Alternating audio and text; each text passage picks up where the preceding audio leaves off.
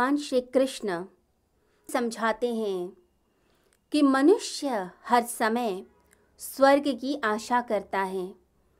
इस लोक में भी सुख मिले, समृद्धि मिले।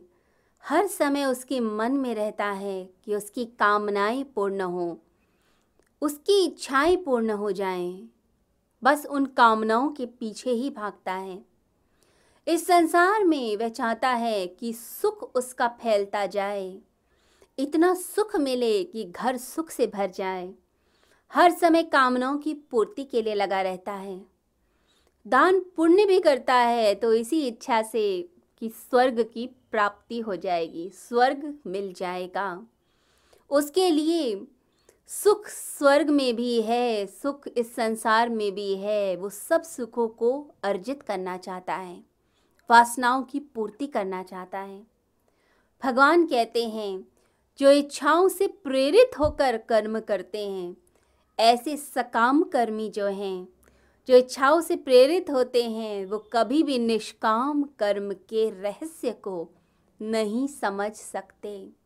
ये निष्काम कर्म का जो रहस्य है, ये वही व्यक्ति समझता है, जो इच्छाओं से प्रेरित होकर कर्म नहीं करता, जो प्रभु को अर्पण करके कर्मों को करता है। तो भगवान को अर्पण करके जो कर्म करेगा, वो निष्काम कर्म करता है। इच्छाओं का लोग त्याग कर देते हैं, संसारिक इच्छाओं का।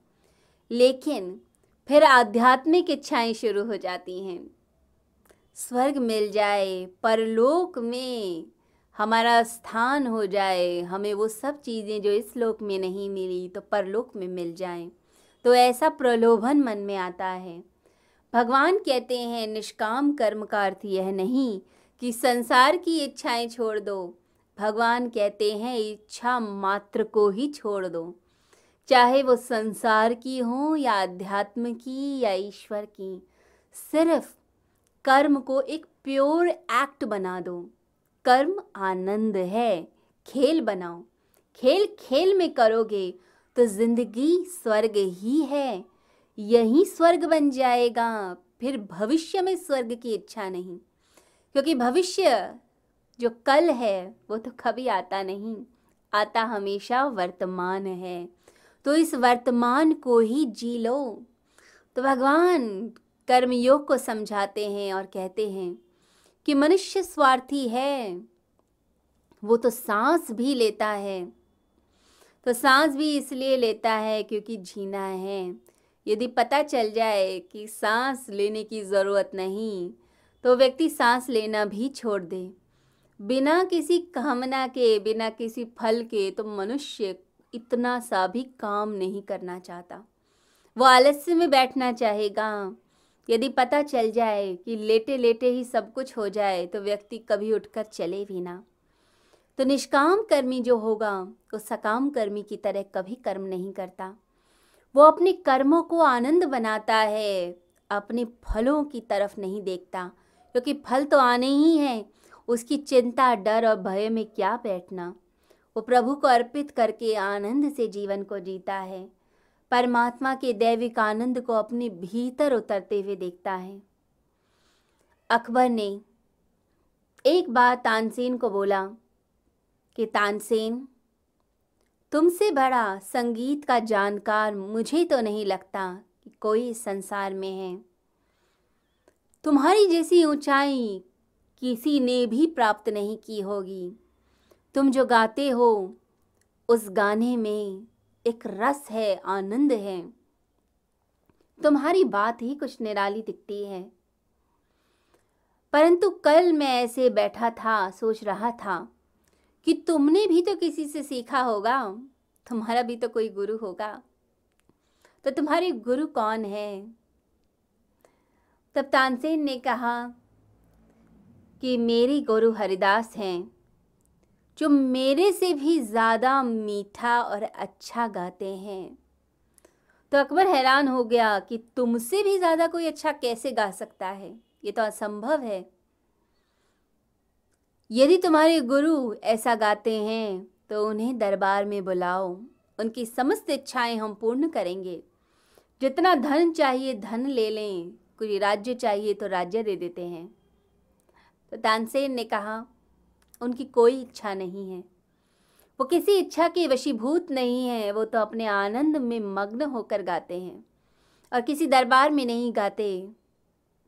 यदि आप उनको सुनना चाहते हैं तो रोज़ सुबह यमुना के तट पर वे सुबह सुबह उठकर तीन बजे वह रियाज करते हैं, प्रैक्टिस करते हैं।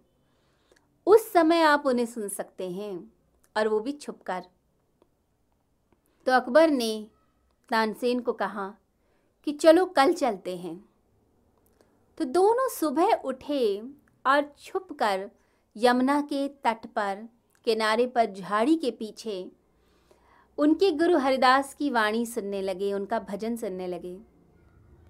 अब हरिदास तो प्रभु के प्रेम में मग्न होकर निष्काम कर्मी की तरह अपने गीत को गा रहे थे। इसलिए नहीं गा रहे थे कि कोई सुने और अप्रिशिएट करे। वो इसलिए गा रहे थे क्योंकि प्रभु को रिझा रहे थे, प्रभु का प्रेम बह रहा था। किसी चीज़ की इच्छा नहीं थी, प्रेम की वशीभूत होकर गा रहे थे।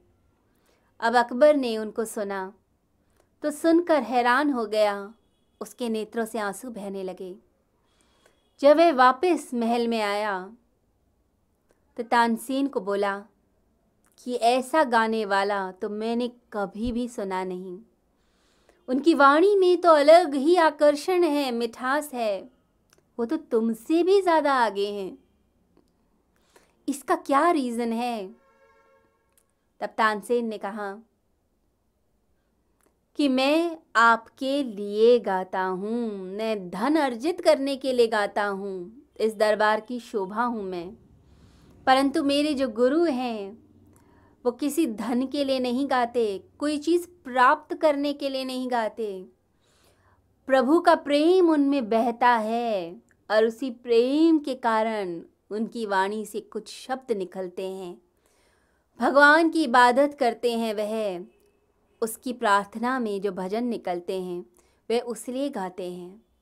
मैं गाता हूँ धन के लिए, परंतु उन्हें धन नहीं चाहिए, कुछ नहीं चाहिए। तो उनका जो कर्म है, उनकी वाणी है, वो कुछ अलग ही दिखती है। तो जो निष्काम कर्मी होगा, उसका अलग ही प्रभाव होता है। वो जो करता है, वो अद्भुत ही करता है। वो गाता है तो इसलिए नहीं कि किसी को रिझाना है। वो अपने आनंद में गाता है। जैसे कोयल अपने आनंद में गाती है, इसलिए नहीं कि कोई उसकी प्रशंसा करे कि कितना मीठा गाती है।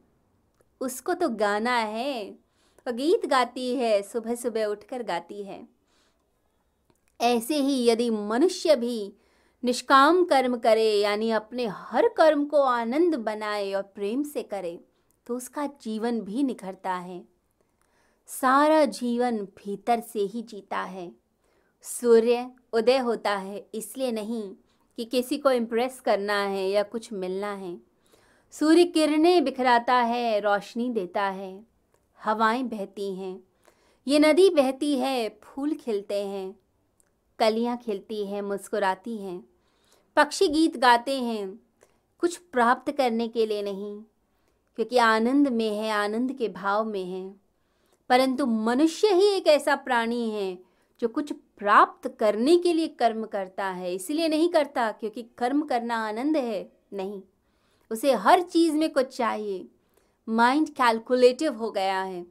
बहुत शाप, भागता है मन। इतना करूँगा तो ये मिलेगा, फिर कुछ करूँगा, फिर वो मिलेगा। तो ऐसा व्यक्ति कभी भी जीवन को जी नहीं पाता। और अंत में फ्रस्ट्रेशन की तरफ़ जाता है।